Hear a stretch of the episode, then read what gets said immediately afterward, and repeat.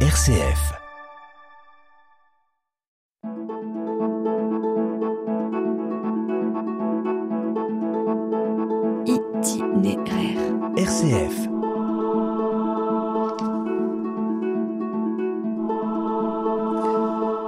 Bonjour à tous et à toutes et, bienvenue pour cet itinéraire, le parcours d'un athlète amateur que l'on peut qualifier de sportif de haut niveau, un coureur de longue distance dans cette discipline du trail pour qui le sport est devenu une, une façon de se dépasser et on pourrait dire de manière admirable de donner de sa personne pour les autres. Baptiste Moncanu, bonjour. Bonjour Michel.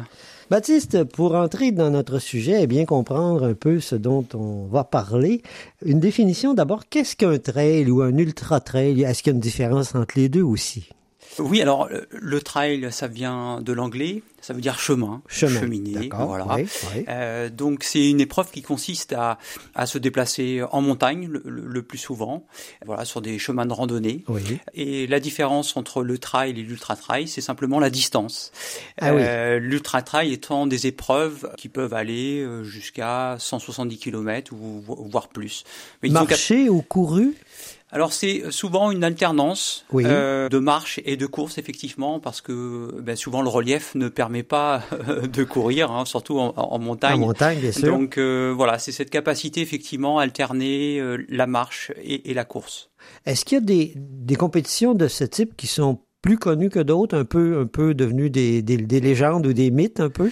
Oui, on en a, euh, on en a une euh, en France qui s'appelle l'Ultra Trail du Mont Blanc. Donc c'est une course mythique euh, reconnue euh, sur le plan international qui réunit chaque année euh, à Chamonix plus de 10 000 coureurs. de partout Euh, dans le monde De partout du- euh, dans le monde. hein. C'est un peu plus de 100 nationalités qui Mmh. s'y présentent.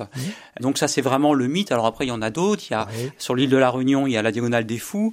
Et puis une autre épreuve aussi, celle du Tour des Géants en Italie, euh, qui consiste à faire le tour du Val d'Aoste. Voilà. Et quand on y participe, comme vous l'avez fait à plusieurs occasions, c'est une, fa- c'est une façon d'être à- la fois solitaire et en équipe. C'est-à-dire que vous êtes au milieu de tous les autres coureurs. Vous dites que certains trails, il y en a 10 000, mais vous êtes aussi soutenu par une équipe qui, qui vous accompagne.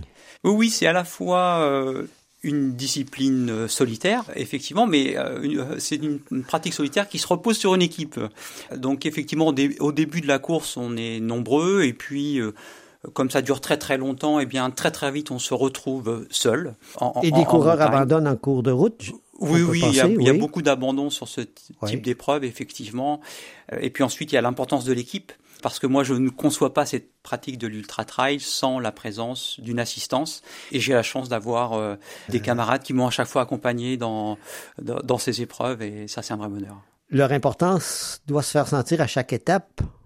On peut Oui, peut le penser. Oui, c'est ça, parce qu'on est souvent dans ce type d'épreuve soumis, euh, eh bien, à des difficultés, hein, Oui. et parfois euh, la tête, eh bien, elle a pas trop le moral, et donc euh, bah, au ravitaillement, c'est, ils sont là un peu pour rebooster, pour rebooster, et, Oui. et ça, c'est des moments précieux. Un rôle matériel, mais un rôle aussi euh, psychologique, si on peut dire. Un, un euh, rôle humain, humain, tout simplement. Tout, tout simplement euh, humain, voilà, c'est de la fraternité, Oui, c'est beaucoup d'émotions et puis voilà, c'est quelque chose qu'on partage parce que finalement, est-ce que ça aurait du sens de faire une épreuve tout seul? Moi, je trouve qu'elle prend du sens Oui. dans la mesure où elle est partagée. Et encore aujourd'hui, à chaque fois qu'on se revoit avec ces amis-là, eh bien, on se remémore euh, ces Ouais, instants de course ouais. et, et- et c'est super. Et vous, comment avez-vous commencé à, à participer à ce genre de d'épreuve? Alors, en fait, c'est venu. euh, Alors, moi, je viens du milieu de la natation et je Ah oui. détestais courir. J'étais bien que dans l'eau. C'est Voilà. paradoxal. Ouais, tout à fait. Et un jour, j'en suis sorti. Et en fait, j'ai- découvert euh, cette passion est née euh, à l'armée. Quand j'étais à, à l'armée, euh, il y avait des crosses militaires et euh, la caserne était dans une forêt. Et donc, il y a deux événements importants pendant ce- ce- cette année d'armée. C'est la course à pied qui d'un seul coup s'est révélée comme ça, euh, s'est tout présentée à vous. qui s'est présentée à moi. Et puis la lecture. Voilà, c'est les deux choses qui euh, qui sont nées à l'armée et dont j'ai conservé euh, eh bien ce, ce plaisir. Ce plaisir qui se continue encore aujourd'hui. C'est ça. Itinéraire. Sur RCF. Itinéraire. Vous venez de parler de, de, natation. Vous êtes sauveteur, vous êtes secouriste, membre fondateur de Blois Sauvetage. Vous êtes aussi fond, membre fondateur de Génération Trail Blois. Déjà, cette énumération de vos diverses implications, de même que le récit de votre parcours, font ressortir une évidence. C'est que le fait que vos, vos exploits sportifs, je sais que vous n'aimez pas tellement le mot exploit que j'emploie ici, peut-être à, à mauvais escient, mais c'est lié non pas à l'idée de, mais à l'option du don, du don de votre personne, du don de soi, qui est un peu une valeur oubliée aujourd'hui. Euh, Qu'est-ce que cette expression signifie pour vous, le don de soi? C'est vrai que c'est une expression qui me semble oubliée. Oui, que euh, on, on, entend très peu, très peu souvent. Tout à fait. Alors, je, je pense que c'est une philosophie de la vie sociale c'est-à-dire c'est c'est une morale naturelle qu'on a qu'on a qu'on a laissé comme ça euh, euh, disparaître alors que, que c'est en nous. C'est en nous. Donc effectivement c'est une option qu'on peut saisir. Et ça moi c'est une option que j'ai saisie depuis très longtemps depuis très jeune. Parce que j'ai toujours cherché à m'investir dans le milieu associatif c'est-à-dire euh, à, à, rendre service. Voilà. Euh, alors je le faisais spontanément. Hein, euh, je pense pas que, que à ce moment-là c'était calculé. Mais voilà, c'est quelque chose qui m'a qui m'a toujours traversé. Et les différentes associations dans lesquelles je me suis investi et, et que j'ai créé, oui. euh, c'est aussi pas porter cette idée. Alors peut-être plutôt que le don de soi, je parlerais d'altruisme. L'altruisme. Hein, voilà, c'est-à-dire c'est cette idée de soucier de l'autre et, et, de lui apporter quelque chose. Moi, j'ai quelques compétences et je me disais tout simplement comment je peux les mettre au service des autres. Voilà. Et à un moment euh, donné, vous avez associé les deux. Et comment s'est fait cette bascule? C'est-à-dire associer le trail, la course et une œuvre euh, humanitaire, si on peut dire une, une cause humanitaire? Oui, alors ça remonte euh, très très loin. Hein. J'étais euh, animateur dans une base de loisirs, euh, la base du lac de Loire à l'époque, où j'animais la voile, et donc encadré avec moi un, un, professeur de sport qui pendant l'été, eh bien profitait de ses vacances pour encadrer l'activité, donc donner de soi. Et, et moi, cette personne en fait, elle m'a inspiré. Et j'ai eu envie, euh, alors peut-être je peux le nommer, c'est Pascal, Ver, oui, Pascal Verdier, voilà. Sûr. Et j'ai eu envie de lui ressembler. Et ouais. euh, Pascal cette... qui est malheureusement décédé aujourd'hui. Oui, c'est ça. Voilà, donc c'est parti euh, et de cette blessure, en fait. Ah oui, de ce décès voilà. qui vous a marqué. Voilà. Oui, oui, effectivement, ça m'a marqué parce que euh, Pascal était devenu mon coéquipier sportif puisque oui. il m'avait initié au raid sportif. Alors là, c'est oui. C'est une discipline de longue distance aussi, mais avec plusieurs activités sportives. Oui. Et donc, il m'avait embarqué dans, dans, dans, dans cette discipline-là. Oui. Et, euh, et donc, on était devenus binômes dans ce peu-là. Et à 40 ans, en fait, eh bien, on lui a décelé un, un cancer des poumons. Et là, ça a été pour lui la chute parce que oui. en quelques années, euh, il est devenu méconnaissable oui. en raison de la maladie, quoi. Oui. Et, et là, je me suis trouvé face à la maladie démuni j'ai eu vraiment un, un, un sentiment d'impuissance. Et moi, j'avais à peine 30 ans, euh, je n'aspirais euh, qu'à la vie. Oui. Et lui, en fait, me, me renvoyait euh, notre finitude, quoi, l'idée de la mort. Oui, tout à et fait. alors, à 20 ans, j'avais pas trop envie de m'y confronter. Et je crois que là, j'ai pas su donner de moi. Je, je, à ce moment-là, je n'ai pas su donner de moi. Mais et... vous avez été interpellé à ce moment-là. Oui, oui, j'étais, euh, j'étais interpellé et je, en fait, j'étais très embêté. Je ne savais pas comment agir face oui. à la maladie. Voilà. Et, et ce premier choc a été suivi de d'autres, je crois. Oui, alors ce premier choc, eh bien, euh, face à la mort, puisqu'il est décédé deux ans plus tard, alors, euh, eh bien, on essaie de le mettre sous le tapis. Hein, oui. C'est ces moments-là, en se disant que oui. ça, va, ça va passer, et puis la vie continue de toute façon, mmh. donc il faut passer à autre mmh. chose.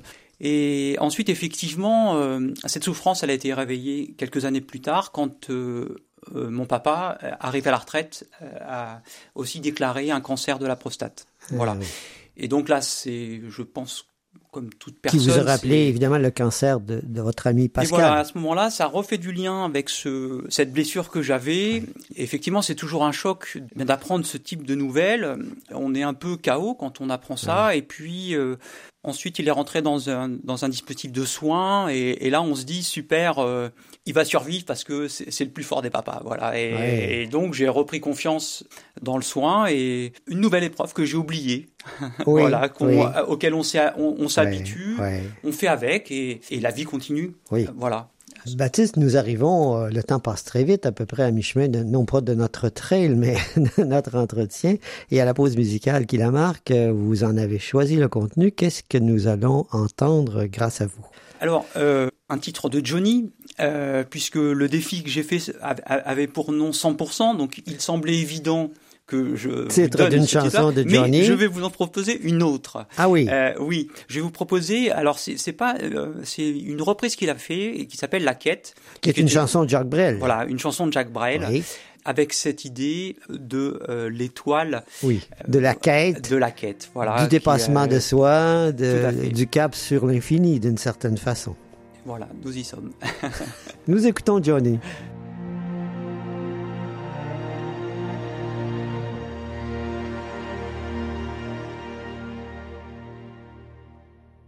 Rêver à l'impossible rêve, porter le chagrin des départs et brûler d'une impossible fièvre. Oui, partir où personne ne part. Aimer jusqu'à la déchirure. Aimer, et même trop, même mal et tenter, sans force et sans armure, oui d'atteindre l'inaccessible étoile. Telle est ma quête, suivre l'étoile, peu m'importe mes chances, peu m'importe le temps ou ma désespérance. Et puis lutter toujours, sans question ni repos, se pour l'ordre d'un mot d'amour. Je ne sais si je serai ce héros, mais mon cœur serait tranquille. Et les villes s'éclabousserait de bleu parce qu'un malheureux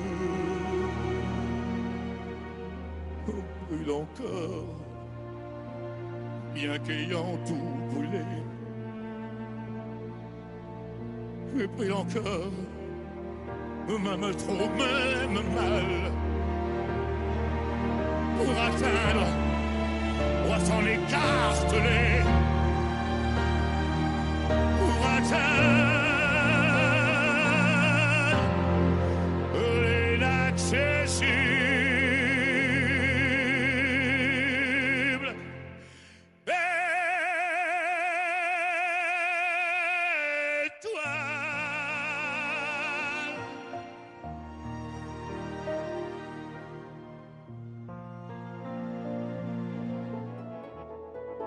RCF. Itinéraire.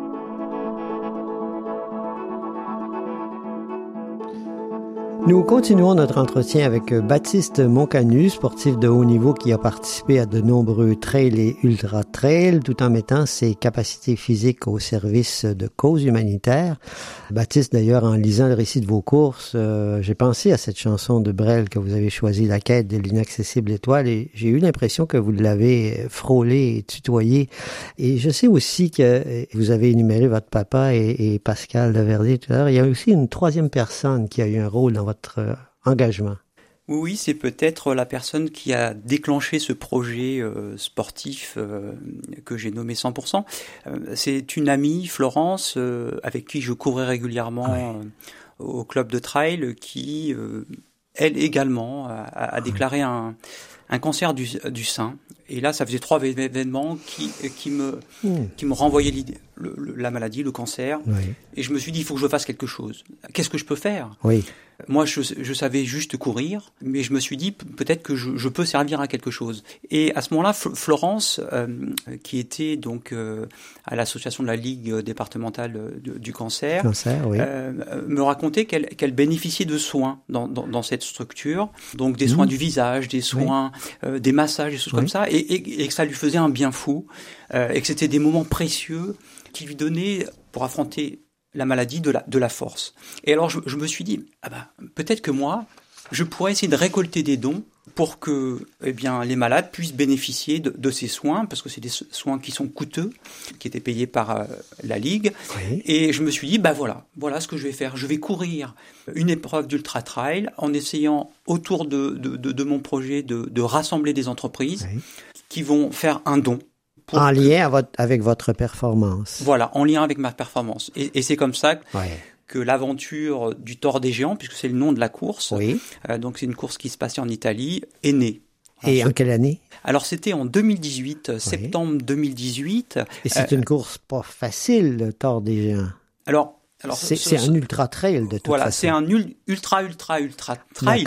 Oui, puisque oui. la distance est de 330 km, avec, il y avait 24 mètres- 1000 mètres de dénivelé, 25 cols, Oui. euh, donc c'est une, c'est dans la vallée, euh, on fait le tour de la vallée d'Aoste, par les Côté italien. côté italien, voilà, Oui. euh, au pied des plus grands sommets euh, de- de- des Alpes, Des Alpes. et donc c'était une vraie, une vraie course. Une vraie course. Une vraie course, Une vraie course. Comme la musique qui vient de, de passer, Ouais. elle avait quelque chose d'impossible.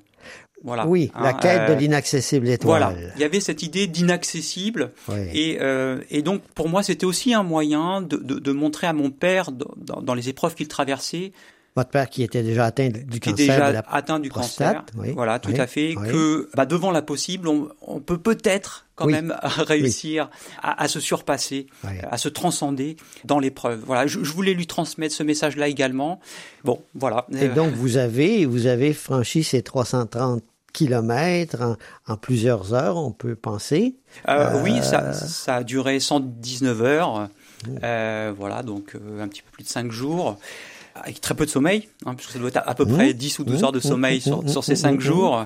Et donc, euh, ben voilà, c'était pour les 100 ans. Donc j'ai fait pour les 100 ans la Ligue, euh, la Ligue contre le cancer, cette, euh, cette épreuve sportive, et qui a généré, donc de la part des entreprises, un peu moins de 4000 euros de, De dons, de dons. voilà, voilà. que vous avez remis à la Ligue contre le cancer. que j'ai remis Ouais. à la Ligue contre le cancer. Ouais. Donc une partie partait pour la Oui. recherche et puis ensuite spécifiquement pour euh, les personnes atteintes du cancer en Loire-et-Cher. RCF, vous avez suivi d'ailleurs dans cette épreuve, parce que Oui. si ma mémoire est bonne, vous avez donné des entrevues je- tous les jours, je crois. Alors c'est Non c'est ma première rencontre avec RCF, c'est-à-dire Ah bon euh, euh, ils ont porté ce projet effectivement. Oui. Euh, j'a- J'avais eu un interview avant cette épreuve et ensuite était née l'idée de faire euh, tous les soirs euh, un, un petit point euh, de, de la journée. Et alors pendant ces cinq jours, mon petit rituel et accompagner mon assistant, c'était de, de faire le petit point course, voilà, Avec RCF. avec RCF. Itinéraire, itinéraire, itinéraire. Itinéraire sur RCF. Nous abordons la dernière partie de cet itinéraire avec Baptiste Moncanu, fonctionnaire à la ville de Blois et pour qui le lien s'est fait entre la course en milieu naturel et le cancer qui lui a enlevé plusieurs êtres chers, dont son papa. Baptiste, euh, dans votre itinéraire, votre papa, justement, a joué un grand rôle. Il vous vous a maintes fois accompagné et il est arrivé justement dans ce, cet ultra-trail du Mont-Blanc en 2017 où il n'était pas présent parce que son état de santé ne lui permettait pas. Parlez-nous un peu de ce papa qui était un ancien boxeur d'ailleurs. Euh, oui, ça, ça a toujours été euh, un sportif. Oui. Et, euh, et effectivement, je, je crois aussi que je suis venu à la course à pied pour rivaliser avec lui parce qu'il Mmh. était lui-même coureur à pied de longue distance. Et, et que j'avais trouvé peut-être dans la course à pied un moyen de, de faire converger nos chemins parce que Oui. voilà, on a été distants dans nos vies et euh, j'ai voulu comme ça créer un, un, point de convergence et ça a été par la course à pied. Oui. Et effectivement, en 2017, euh, alors qu'il aurait dû être présent à l'Ultra Trail du Mont Blanc, son état de santé lui a pas permis. Oui. Et là, je me suis rendu compte d'un seul coup que la maladie pouvait me priver de mon papa. Oui. Et euh, bon, ça c'était une, une, étape difficile, mais euh, donc l'Ultra Trail du Mont Blanc, effectivement, s'est fait sans mon papa, qui m'a suivi sur les écrans finalement. Sur les écrans. Cette traversée d'un autre, trail, en fait, un autre trail vous a, vous a permis de marcher sur les traces de vos ancêtres parce que vous avez des origines espagnoles, je crois. Oui, tout à fait, oui. Euh, Parlez-nous un peu de ce 100 000 sud de France, et qui, qui est antérieur, je crois. Oui, oui. Alors, c'était le, le, premier ultra trail sur lequel je me suis présenté, 2014, je crois.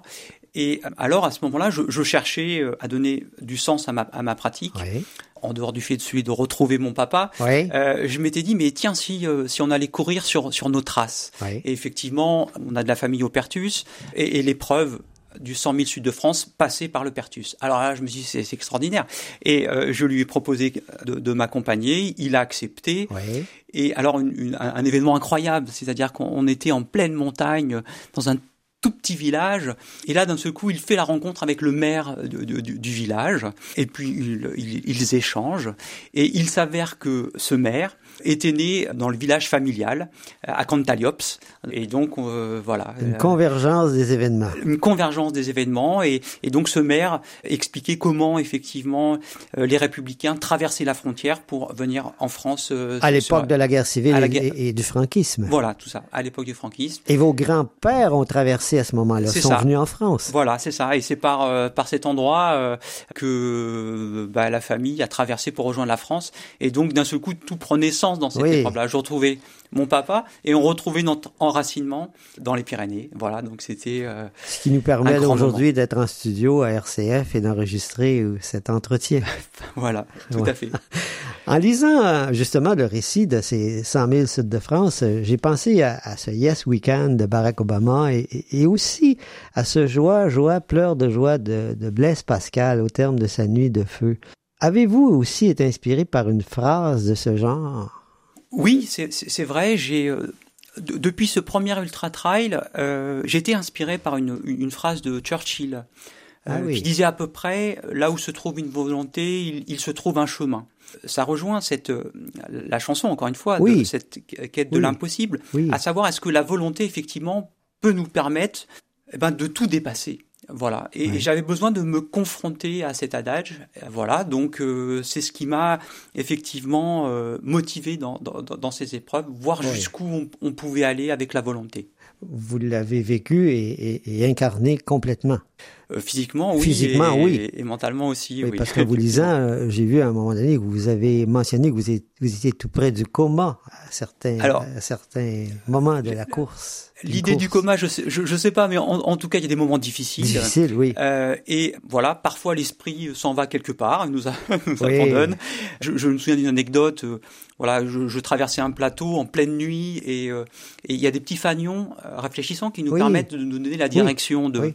Euh, du, du, parcours, du, chemin, du, du parcours. Chemin, et puis d'un seul coup, je les ils se mettent à clignoter. Ah oui. Mais il y en a, et puis d'un seul coup, des, des, dizaines et des dizaines se mettent à clignoter et, et, et les fanions s'en vont comme ça précipitamment.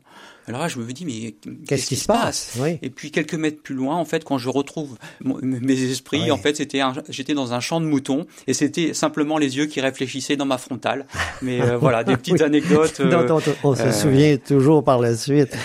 Euh, tout en remerciant Frédéric Moreau qui nous a accompagnés à la technique, euh, rappelons que notre invité était Baptiste Moncanu, un athlète, un athlète au grand cœur qui a fait du sport un tremplin de don de soi.